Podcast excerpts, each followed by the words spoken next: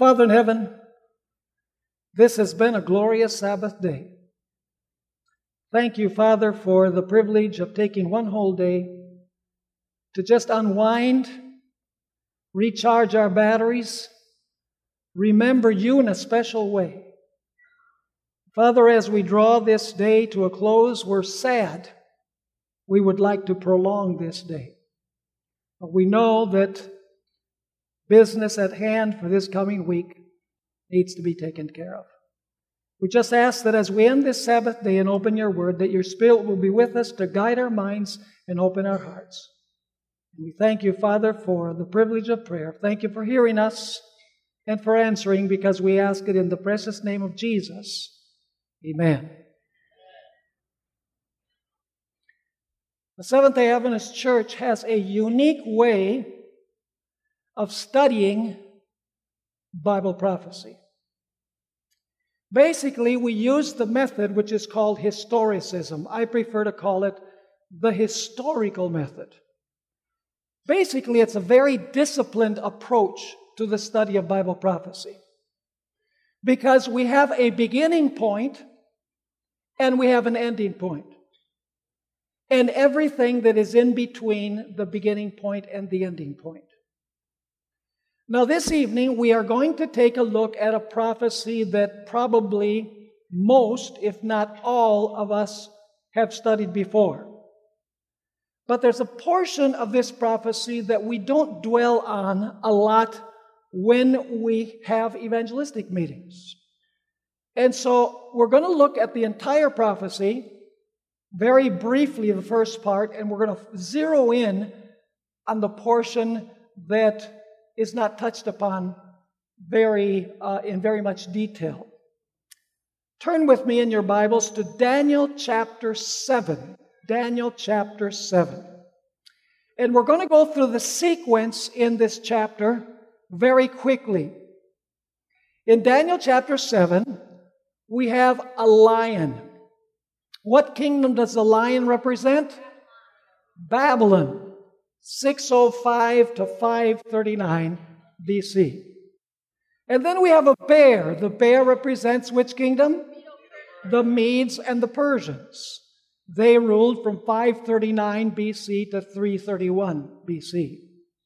And then you have a third beast, which is a leopard, and the leopard beast represents Greece. Very well.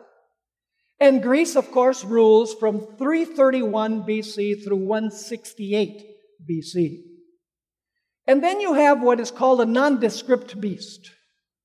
Actually, all of these are kind of nondescript lions with wings, leopards with four heads. They don't exist in real life. But anyway, the fourth beast is actually a dragon beast.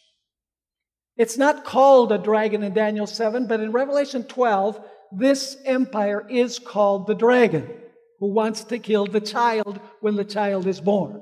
So the fourth beast is a dragon beast. And this fourth beast represents which kingdom?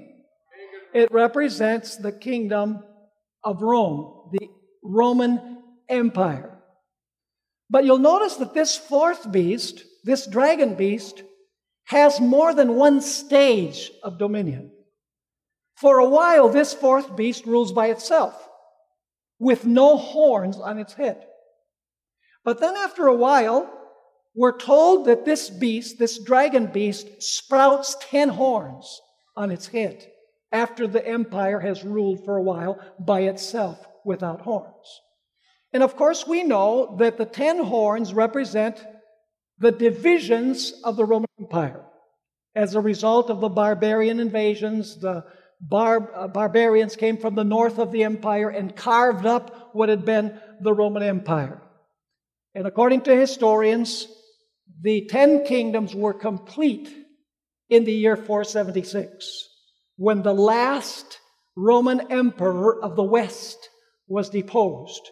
His name was Romulus Augustulus.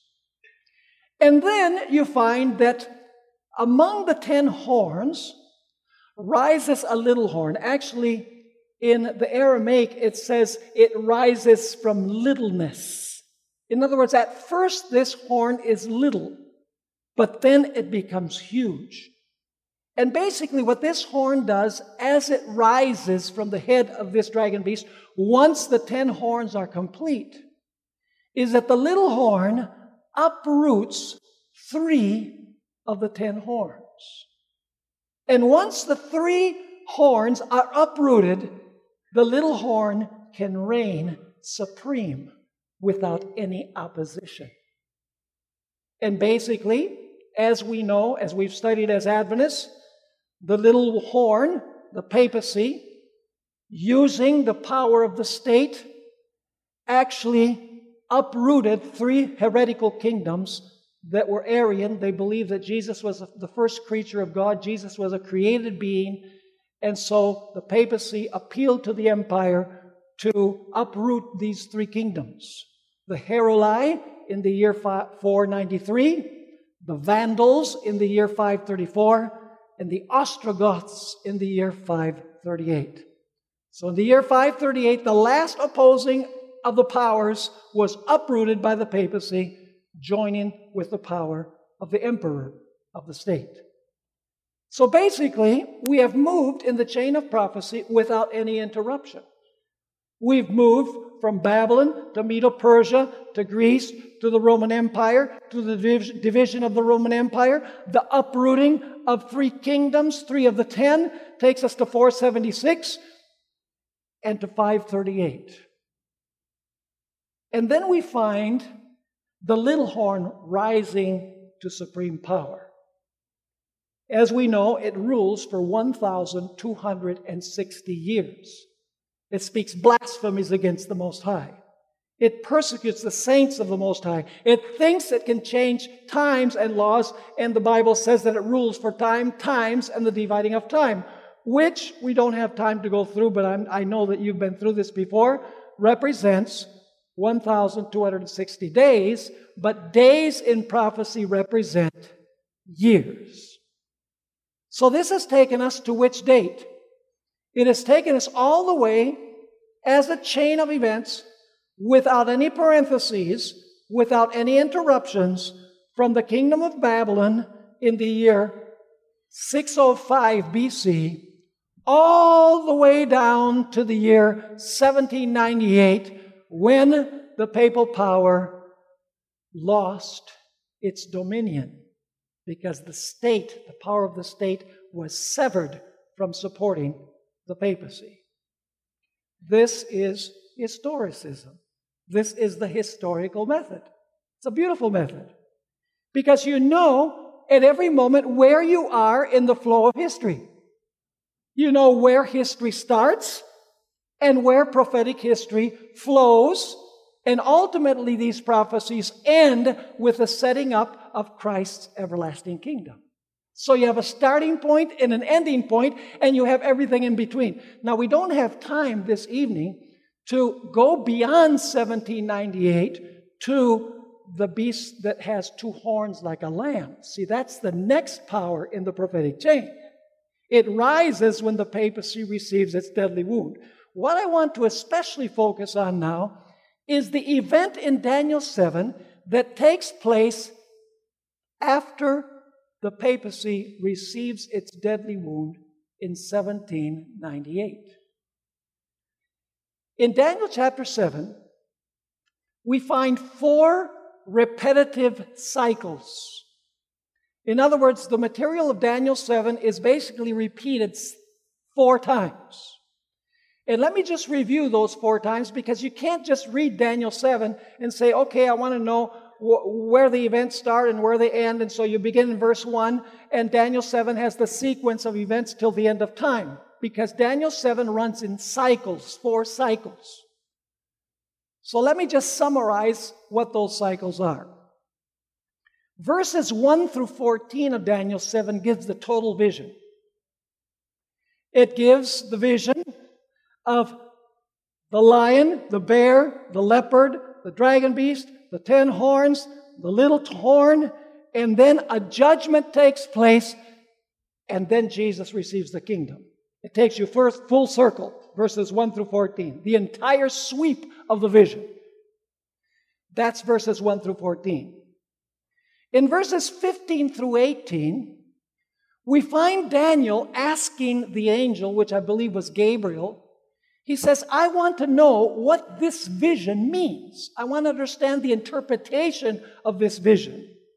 And so the angel gives him a very brief explanation of the vision that Daniel has just seen. Basically, he says, the four beasts are four kings that will arise in the earth, and after this, the saints will receive the kingdom. That's basically the explanation. But of course, Daniel wasn't quite satisfied with that broad sweep. And so in verses 19 through 22, Daniel speaks to the angel and he says, Listen, I want to know especially about the fourth beast and the little horn and the arrival of the Ancient of Days and the taking over of the kingdom. That's verses 19 to 22. So once again, you have the idea. I want to know what this prophecy means, especially the portions that have to do with the fourth beast, the little horn, the coming of the Ancient of Days for the judgment, and the taking over of the kingdom. So, in verses 25 to 27, we find the angel explaining to Daniel what the meaning of the fourth beast is, the meaning of the ten horns, the meaning of the little horn, the meaning of the arrival of the Ancient of Days, and the setting up of the everlasting kingdom. So Daniel 7 runs in four cycles. In each of the cycles, you find the beginning with the first beast and the ending with the setting up of the everlasting kingdom. So, what we want to do is we want to take a look at the event that takes place after the papacy receives its deadly wound in 1798.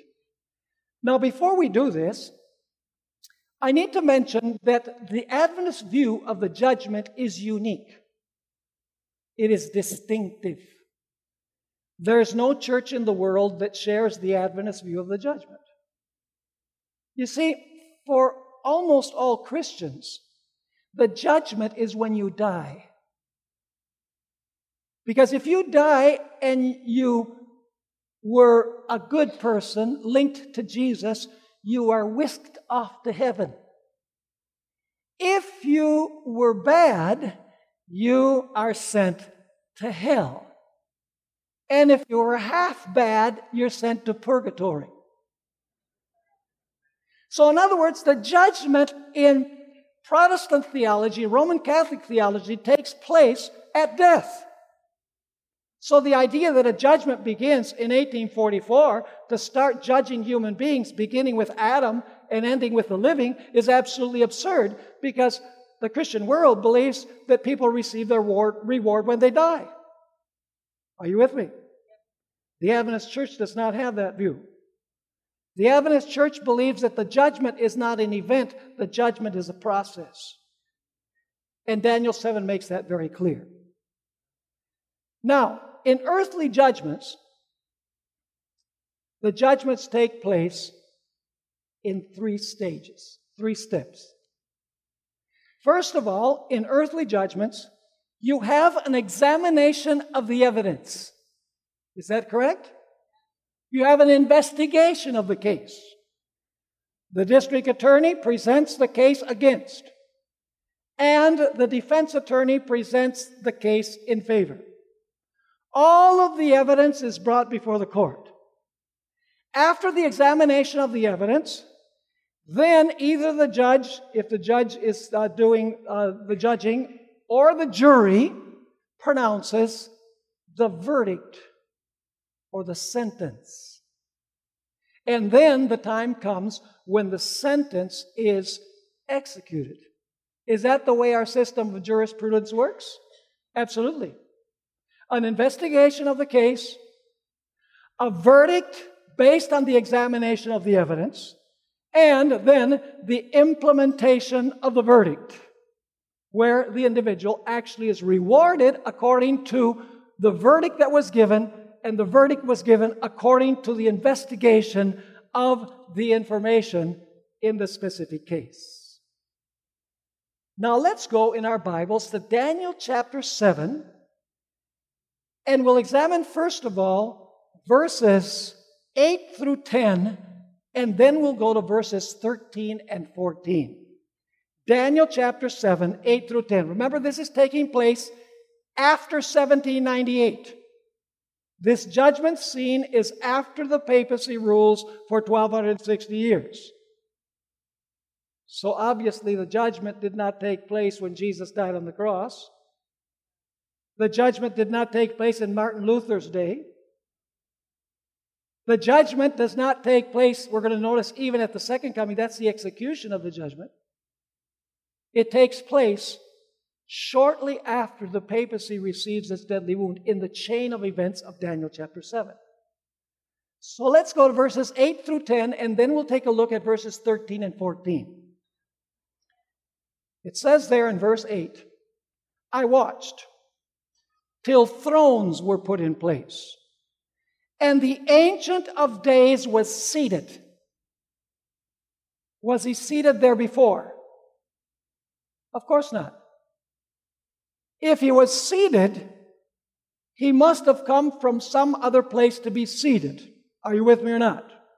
So it says the Ancient of Days was seated. Now the question is, where is the Ancient of Days? And who is he?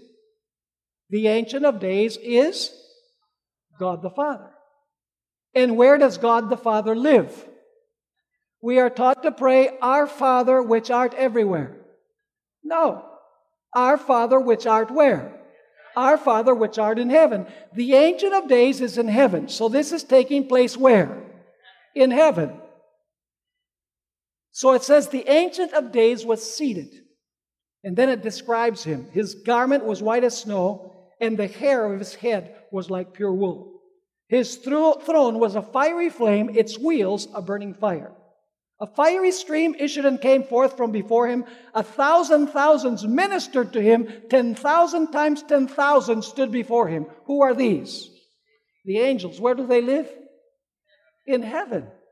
They're surrounding God's throne in heaven. And now notice why the Father is seated and the angels are surrounding the throne. It says, the court was seated and the books were opened. Where is this event transpiring? In heaven. This is the investigative stage. The books were opened. The books, in other words, are going to be examined, and they are going to be examined in a heavenly judgment where the Ancient of Days lives. And so the Father moves, and he's seated. By the way, where was the Father before he moved? He must have been in the holy place. I mean, you don't have to have the wisdom of Solomon. You don't have to be Albert Einstein to figure out that if the Father goes into the most holy place for the judgment, it must be that he was where before? He must have been in the holy place of the sanctuary before. So the Father moves, he sits, the books are open, the investigation is going to begin, the first stage of the judgment. And then in verse 13, we find that someone else moves. Let's read beginning with verse 13. Here, Daniel explains I was watching in the visions of the night. And behold, one like the Son of Man. Who is that? Jesus. He referred to himself as the Son of Man multiple times in the Gospels. And so it says, And behold, one like the Son of Man was coming with the clouds of heaven. To where? To the earth? Is this the second coming when, when the Bible says, Lo, he comes with the clouds and every eye shall see him? No. Because the passage continues saying, I was watching in the night visions, and behold, one like the Son of Man coming with the clouds of heaven. He came to the Ancient of Days. Where was the Ancient of Days? In heaven. What apartment? Most holy place. So, where does the Son of Man move with the clouds? Not to the earth, as the Millerites were mistaken about, but the Son of Man moved to where the Ancient of Days had moved in heaven. And then it says, and they brought him. Who is they? They brought him. They brought the Son of Man. Who brought him? The clouds, the angels. Yes, it says, they brought him near before him. Who is the him? The Father. The Father. Very well. Now, why does Jesus go there? What is the purpose of Jesus going into the presence of the Father in 1844? The answer is found in verse 14. Then, to him, who would that be? To whom? To Jesus was given. Who gave it to him? The Father. So notice why Jesus goes there. Then to him was given dominion and glory and a kingdom. So why does Jesus go before the Father? To receive what? To receive the kingdom from his Father. His Father is going to give him the kingdom. That's why Jesus goes in there. And in a moment, we're going to define what the kingdom is. So it says, Then to him was given dominion and glory and a kingdom, that all peoples, nations, and languages should serve him. His dominion is an everlasting dominion which shall not pass away, and his kingdom the one which shall not be destroyed. So the Father moves, the Father sits. The books are open for the examination, for the investigation. Then the Son moves to where the Father is, and the purpose of the Son moving is so that the Father can give Jesus the kingdom. And in a few moments, we're going to define what the kingdom is. That's the first cycle that we just looked at. Now let's take a look at the second cycle where Daniel wants to know a little bit more about the vision, and he's given a brief explanation. Notice verse 16. It says, I came near one of those who stood by and asked him the truth of all this. So he told me and made known to me the interpretation of these things. And now comes the brief explanation. Those great beasts, which are four, are four kings which arise out of the earth. But the saints of the Most High shall receive the kingdom and possess the kingdom forever, even forever and ever. So notice it covers the broad sweep of the vision again. Four beasts are four kings or four kingdoms, and after this, it says that the saints will receive the kingdom and they will actually possess the kingdom. Then we have the third cycle, Daniel 7 21 and 22. I was watching, and the same horn was making war against the saints and prevailing against them until the Ancient of Days came. Came to where? To the earth? No, this is reviewing what we saw in the vision. Until the Ancient of Days came to where? To the most holy place in heaven. And then notice what it says. And a judgment, that's the investigation, by the way, and a judgment was, made, what? In favor of the saints of the Most High. Where is that verdict given in favor of the saints of the Most High? That verdict is given in heaven. You say, How do we know that? Let's read carefully again. It says in verse 22 Until the Ancient of Days came, which we already noticed is in heaven, and a judgment was made in favor of the saints. Does there have to be an investigation in order to give a verdict in favor of the saints? Absolutely.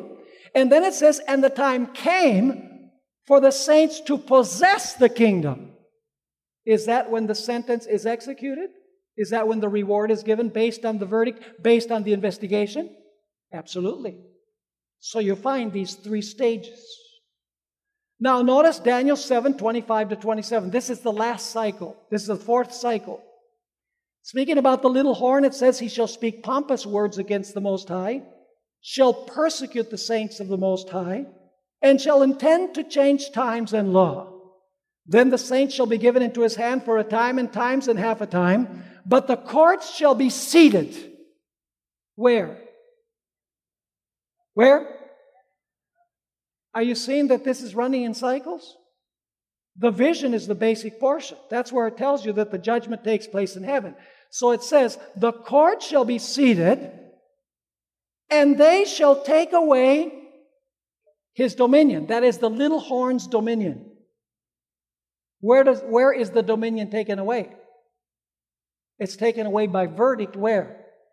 In heaven. To consume and destroy it forever. Then the kingdom and dominion and the greatness of the kingdoms under the whole heaven shall be given to the people, the saints of the Most High. His kingdom is an everlasting kingdom, and all dominions shall serve and obey him. So we have three stages to the judgment clearly revealed in Daniel chapter 7. We have, first of all, the investigation of the case. Then we have the verdict pronounced. Both of these stages take place where? In heaven. And then you have the time when the saints actually possess the kingdom. Jesus possesses the kingdom. That is the moment when the reward is given or when the sentence is actually actually executed. But of course, the question is what is the kingdom that is given to Jesus? He goes to the Father to receive the kingdom. What is the kingdom? You know, usually we think of the kingdom in geographical terms. Like, for example, the United Kingdom. Is there anyone here who's from the United Kingdom? Ah, we have a few people from the United Kingdom. When I say the United Kingdom, usually you're thinking about the territory, right? Thinking about Wales and Scotland and Ireland and England, you know, that's the United Kingdom. But in the Bible, the kingdom is not so much the geographical realm, the kingdom is composed of the subjects that belong to the kingdom. The kingdom is the people that are members of the kingdom. That is the kingdom. Let me read you a statement from the Spirit of Prophecy. It's found in early writings, page 280. Ellen White here is speaking about the moment when probation closes. All cases are decided. This is how it reads Every case has been decided for life or death. While Jesus had been ministering in the sanctuary, the judgment had been going on for the righteous dead and then for the righteous living. Where does the judgment take place for the dead and for the living? In heaven, according to this. Now, notice, Christ had received his kingdom, having made the atonement for his people and blotted out their sins. That is when probation closes, Jesus receives what? Jesus receives the kingdom. Now, what does that mean? Ellen White continues explaining. She says, The subjects of his kingdom was made up. What is his kingdom? His kingdom are the subjects of his kingdom. The subject of the kingdom were made up. The marriage of the Lamb was consummated. Where does the marriage of the Lamb take place? in heaven. Where are God's people when the marriage takes place? On earth. In other words, the marriage is done in absentia. So it says, the marriage of the Lamb was consummated, and the kingdom and the greatness of the kingdoms under the whole heaven was given to Jesus and the heirs of salvation. And Jesus was to reign as King of kings and Lord of lords. So, what is the kingdom? The kingdom is composed of the people that belong to the kingdom, it's the subjects of the kingdom. Now, what is the purpose of the judgment? The investigation. The purpose of the investigation is to determine what? Who is the subject of the kingdom? Are you with me or not? You say, why would a judgment have to be made? To determine who's the subject of the kingdom. It's very simple, folks. Because not everyone who professes to be a member of the kingdom is a true member of the kingdom. That's why there needs to be a judgment. Let me ask you this Does the church have wheat and tares? Do the tares claim to be genuine Christians? Yes. So must a separation, a work of separation be done? When is the work of separation done? The Bible says at the end of the age, that's the judgment. Separation of the wheat and the tares is the judgment.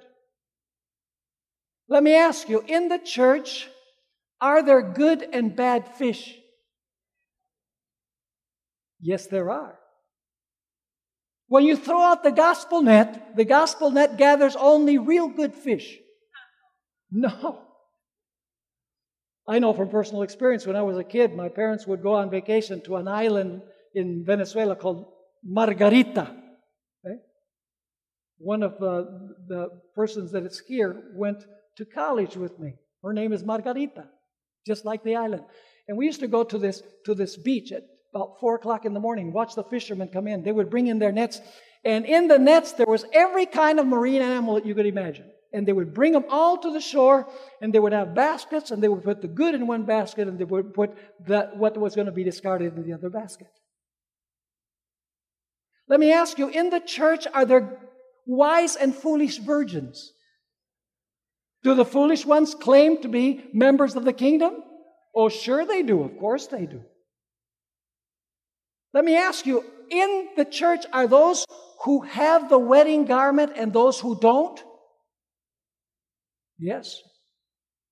In the church, are there those who cast out demons and perform miracles and give prophecies in the name of Jesus, where Jesus is going to say, I never knew you? Yes, they claim to be Christians because they did it in the name of Jesus. Are there in the church wolves that are clothed like sheep? Yes.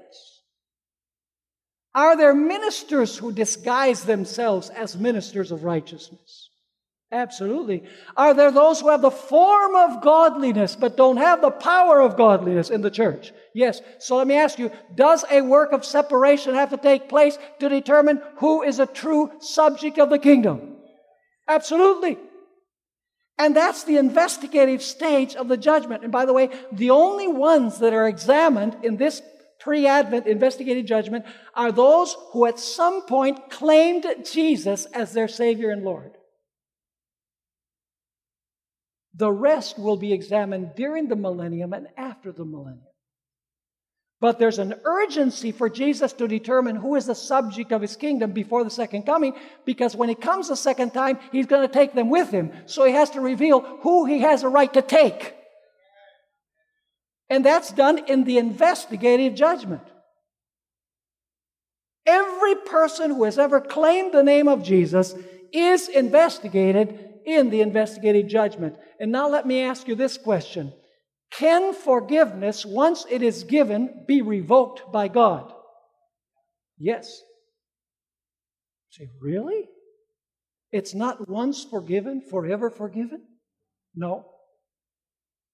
You remember the story of the two debtors? There was this individual that owed 10,000 talents, a debt that could never be paid. He had probably embezzled this money from his Lord. And so the Lord calls him to accounts. And he says, Render an account of how good of a steward you were. And it was discovered that he embezzled all this money. And so his Lord says, Pay me everything. This individual couldn't do it, it was too large a sum. So he cries out and he says, Please give me time and I'll pay you. His Lord said, Come on, be real. If I gave you several lifetimes, you would never be able to pay. And so he cried out, see, because he was going to be thrown into prison. All of his goods were going to be confiscated. And so he cries out again for compassion. And his Lord says, I'll tell you what. Because you cried out to me for mercy, your debt is forgiven. And he says, Really? I don't have to do anything? No. Your debt is forgiven. You can go. Wow! He says, This is fantastic. I got off the hook. And so now he goes out the door and he finds someone that owed him a hundred denarii, which was a considerable sum, the equivalent of 100 days of work, because the, the daily wage was one denarii, one denarius. And he finds this individual, he says, Pay me what you owe me. And this individual does the same thing. He cries out, he says, Please give me time, I'll pay you. He says, No way. And the Bible says he actually took him by the neck and he was choking him. Hmm. Well, it just so happens that his master and his Lord, actually the servants of the master or Lord, which represents the angels, the recording angels, by the way, they came and they told, they told the master, Do you know what that guy did that you forgave such a huge debt?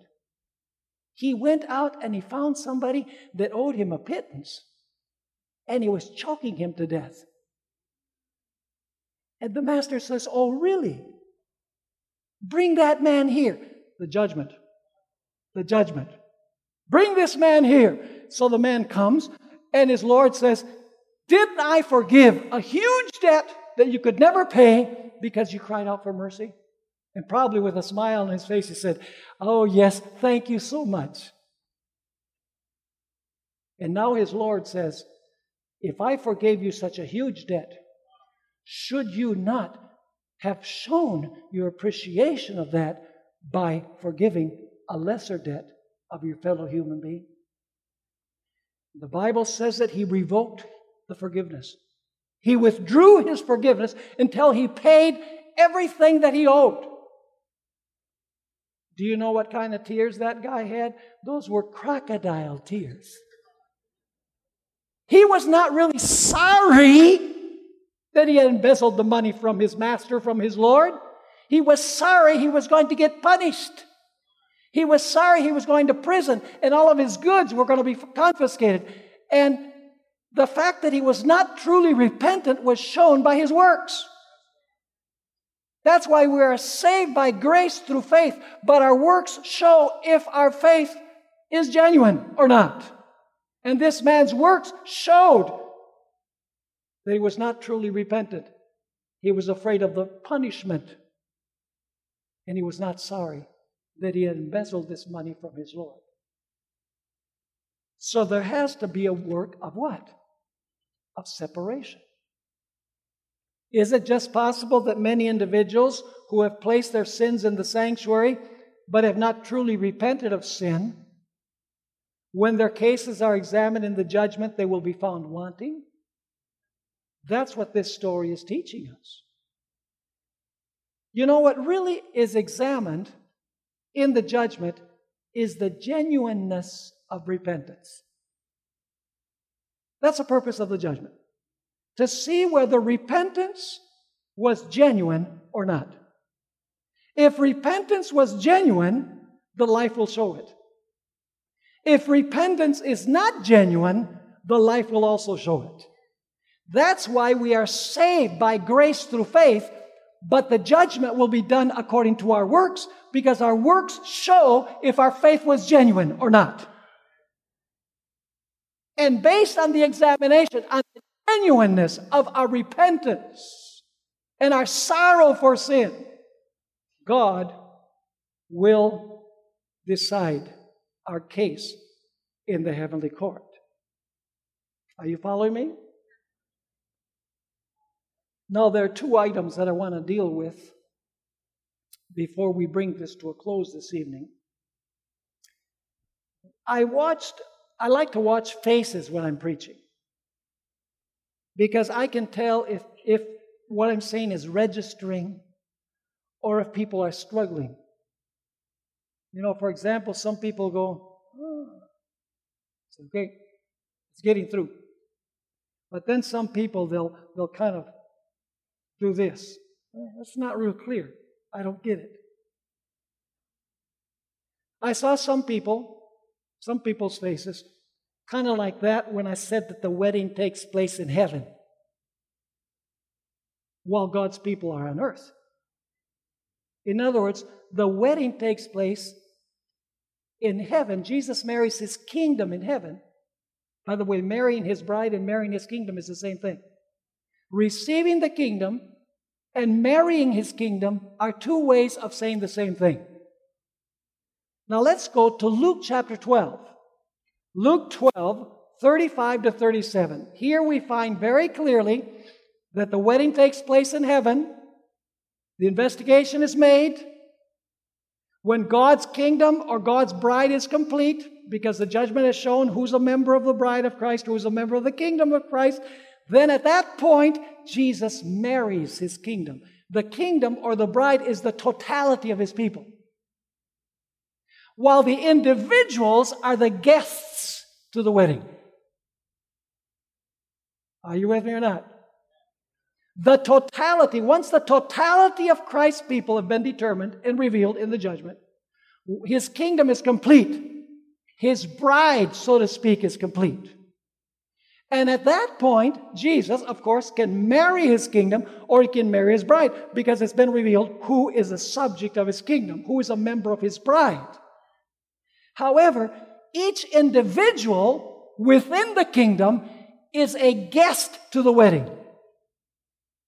But we are guests not because we are there physically, we are guests there because our names are registered in heaven. Now let's go to Luke chapter 12, 35 to 37. Here it comes through clearly. Jesus is speaking to his disciples.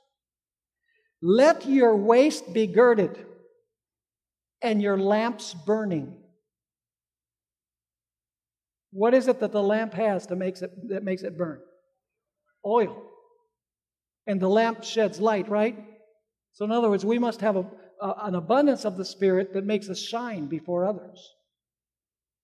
And now notice, and you yourselves be like men who wait for their master when he will return from the wedding. Did you catch that? He's saying to his disciples, you need to be like individuals who wait for the master to return from the wedding. So, are the disciples there for the wedding? No. Because Jesus is saying, wait until I what? Return from the wedding. The wedding takes place in a different place than where the disciples are. So it continues saying, And you yourselves be like men who wait for their master when he will return from the wedding, that when he comes and knocks, they may open to him immediately. Blessed are those servants whom the master, when he comes, this is the second coming, by the way, will find watching. Assuredly, I say to you that he will gird himself and have them sit down to eat and will come and serve them. That is the wedding reception. You see, there is the wedding and then there's the reception. The wedding takes place in heaven when Jesus marries his kingdom or his bride once it's been shown by the investigation who is a member of his kingdom or of his bride.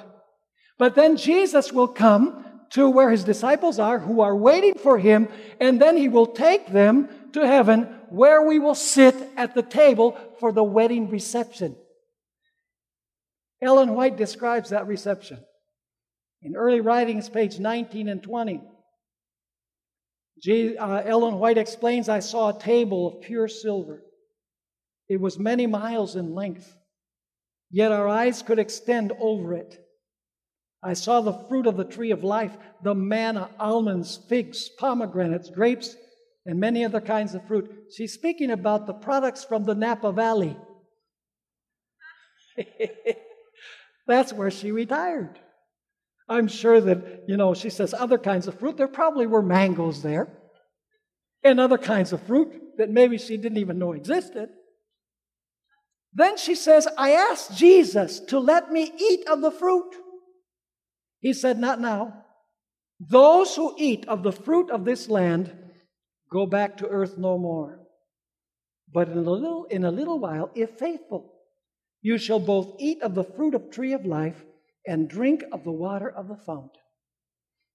And he said, You must go back to the earth again and relate to others what I have revealed to you. Then an angel bore me gently down to this dark world. Sometimes I think I can stay here no longer. All things of earth look so dreary. I feel very lonely here, for I have seen a better land. Oh, that I had wings like a dove. Then would I fly away and be at rest. Shouldn't that be our desire? To not live in this dark, dreary world? People say, Yeah, Pastor, but I have, I have a good house. Let me ask you, is it made of gold? Oh, I have the latest model of a Mercedes. The question, does it fly? Nothing in this world compares to what we're going to have up there. So let's not get all focused and attached to the stuff here. Let's invest in God's kingdom. It produces eternal dividends. One other passage that I would want us to take a look at Matthew 22, 11 to 14. Matthew 22, 11 to 14. This clearly shows that the wedding takes place in heaven. While all of those who profess Jesus are on earth, some will be chosen and some will be rejected. This is the story of the great banquet. You remember that messengers were sent out inviting people to the wedding, inviting the Jews to the wedding. They rejected the first invitation.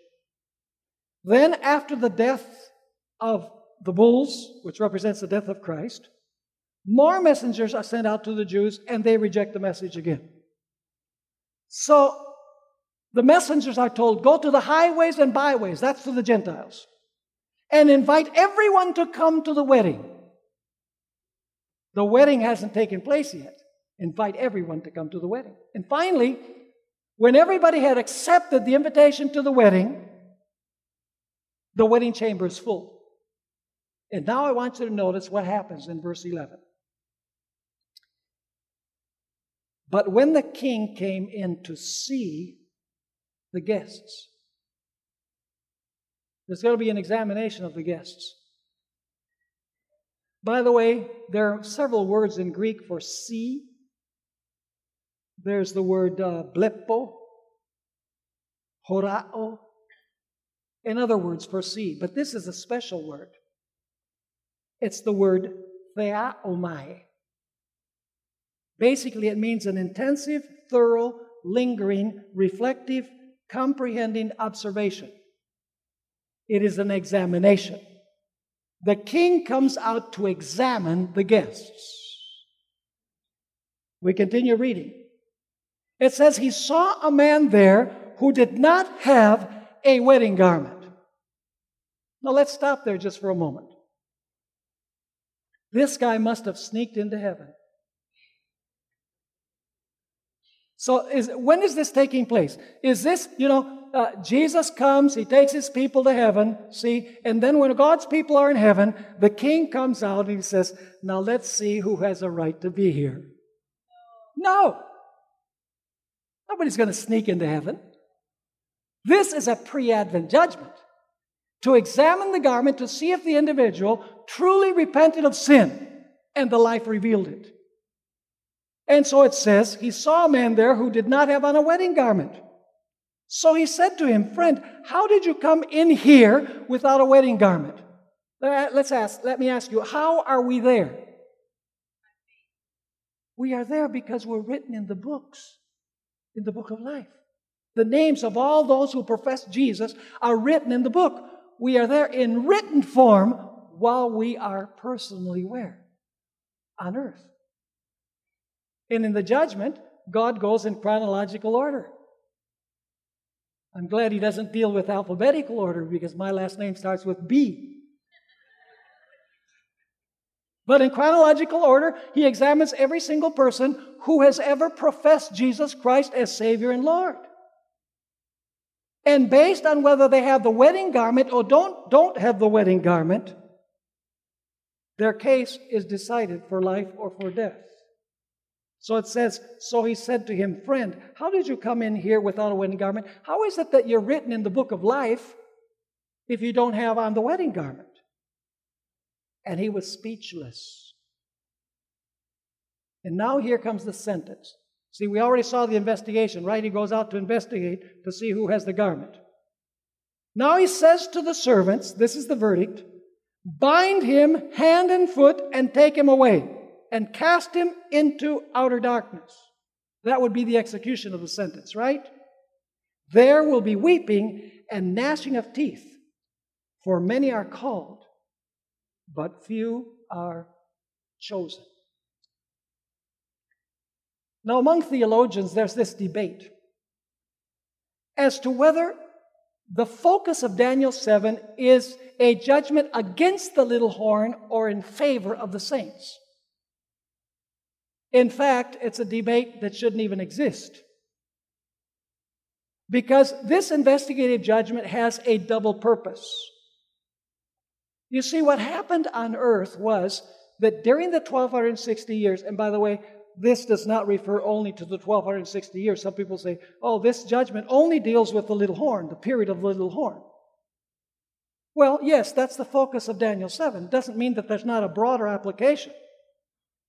It's just this segment that Daniel 7 is dealing with. It's dealing with the period of the persecution of God's period, uh, of God's people during the period of the little horn. It's like the Sabbath. Remember this morning I said, God said the Sabbath is a sign between me and the Jews? It, there's a broader explanation in Scripture. It's for all humanity. And so this judgment in Daniel 7 deals with the period of the little horn, but other texts from Scripture show that it's much broader. It includes all of those who have ever professed Jesus. Are you following me or not? So, what is this here? What happens is the little horn professes to be a Christian power, doesn't it? Does the little horn profess to be a Christian power? It does. So, is the little horn also going to come up for evaluation? Absolutely. Now, what did the little horn do in earthly courts during the 1260 years? Did they do an inquisition? Do you know what inquisition means? It means to inquire. They did an examination. Was it a fair examination? No. No. It was like the examination they did of Jesus. Totally biased and one, one-sided. They already had condemned Jesus before they did the investigation. Let me ask you, did they pronounce a verdict against the saints of the Most High in earthly courts? Yes. Did they execute the sentence? Yes. Was that a travesty in justice? It was a total travesty. It was a sham. Earthly courts examined the evidence against the, against the martyrs. They were found guilty when they were not guilty. The sentence was pronounced against them and they were executed. The purpose of the heavenly judgment is to reverse the wrong decisions of the earthly court. Let's take, for example, John Huss, who was burned at the stake. You know, I've been there in Constance in southern, southern Germany where he was burned at the stake. You know, they took him to the cathedral and they did an inquiry, they did an investigation. It was a sham. They found him guilty. They pronounced the sentence or the verdict of death. And then they took him and they, they put him at a stake, they put chains around him, wood around him, and they burned him alive. Was there any justice in that? Absolutely not. So, what happens when the name of John Huss comes up in the judgment? The heavenly jury will look at the evidence. They say, now, wait a minute. The earthly court got it wrong. The evidence reveals that John Huss was a faithful follower of Jesus. And so this court is going to reverse his death sentence and the time comes when Huss will be resurrected from the dead. And he will be in Christ's kingdom throughout eternity. So to say, oh, this, this is only a judgment against the little horn. No, it's a judgment against the little horn and in favor of the saints who were persecuted during the 1260 years. But that doesn't mean that it doesn't include saints from other times of human history there's a broader perspective in Leviticus 16 and other passages that deal with the investigative judgment. Let me give you one final example. Go with me to Revelation 20, verse 4. We need to do this quickly because we're running out of time. Revelation 20, verse 4. This is speaking about the martyrs that will suffer death during the little time of trouble. Ever heard of the little time of trouble? Right at the end, the Sunday law, when Sunday's being enforced. a death decree will be given. This is before probation closes. And they're going to be slain. But notice what they're going to do during the thousand years. It says, And I saw thrones, and they sat on them. And judgment was committed to them. In other words, they're going to perform a work of judgment. To whom? Then I saw the souls of those who had been beheaded for their witness to Jesus and for the Word of God, who had not worshipped the beast or his image and had not received his mark on their foreheads or on their hands. Let me ask you, is that the last time generation? Was Martin Luther tested, was John Huss tested over the, the beast and his mark and the image of the beast? Those things didn't exist. So this is talking about the end time generation. And what are they going to do? It says that they are going to perform a work of what? A work of judgment. Are they the only ones that are going to perform a work of judgment? You read Revelation 20, verse 4, that's the impression you get. Yeah, it says those who die during the final little time of trouble, they're going to be the ones that are going to judge. But the Bible has a broader explanation. See, historical critical scholars love to make you stay just in one passage. They'll say you can't take other passages from Scripture to explain this one. Well, the Holy Spirit superintended the composition of Scripture, and He placed in all of Scripture everything we need to understand Scripture. That's the Seventh day Adventist perspective. And I hope you, uh, you'll attend the, the seminar by, by Clint Wahlen on hermeneutics. That's the big battle in the Adventist church now. Not women's ordination. It's about how you interpret the Bible. That's deep, the deeper issue. Have you ever read 1 Corinthians 6, 1 through 3? This gives us a broader explanation. The Apostle Paul says, Dare any of you, having a matter against another, go to law before the, un- before the unrighteous and not before the saints? Do you not know that the saints will judge the world? Who are the saints there? It says, and if the world will be judged by you, the Corinthians, so are the Corinthians going to also participate in that judgment during the thousand years? Yes. It says, and if the world will be judged by you, are you unworthy to judge the smallest matters? Do you not know that we, including Paul, shall judge angels? So is it only those who live during the last period of tribulation the ones that are going to judge? No. All of God's people are going to judge when you look at the broader perspective. Were you able to follow what we studied tonight? Unique to the Seventh day Adventist Church. Ellen White said, We are now in the great judgment. Soon, no one knows how soon, he will pass to the cases of the living. And in other places, Ellen White gives the impress, strong impression that the judgment of the living is related to the Sunday law, when everyone who is alive will have to decide whether to receive the seal of God or the mark of the beast. And the decisions that we are making now, folks, whether we're walking closely with Jesus now, will determine the decision that we will make then. Because he who is faithful in little will be faithful in much, and he that is faithful unfaithful in little will be unfaithful in much. May God bless us and help us to be faithful. Let us pray. Father in heaven, we thank you for the view of the judgment that you have given to us. We know that we don't have to fear the judgment if we are in Jesus, because He is our advocate, He is our intercessor and our mediator. I ask, Lord, that you will bless each person gathered here this evening. I ask, Lord, that you will help us walk closely with Jesus, taken by his hand as we walk towards the kingdom of heaven. Thank you, Lord, for having been with us and for answering our prayer. We ask it in the precious name of Jesus. Amen. This media was brought to you by Audioverse, a website dedicated to spreading God's Word through free sermon audio and much more.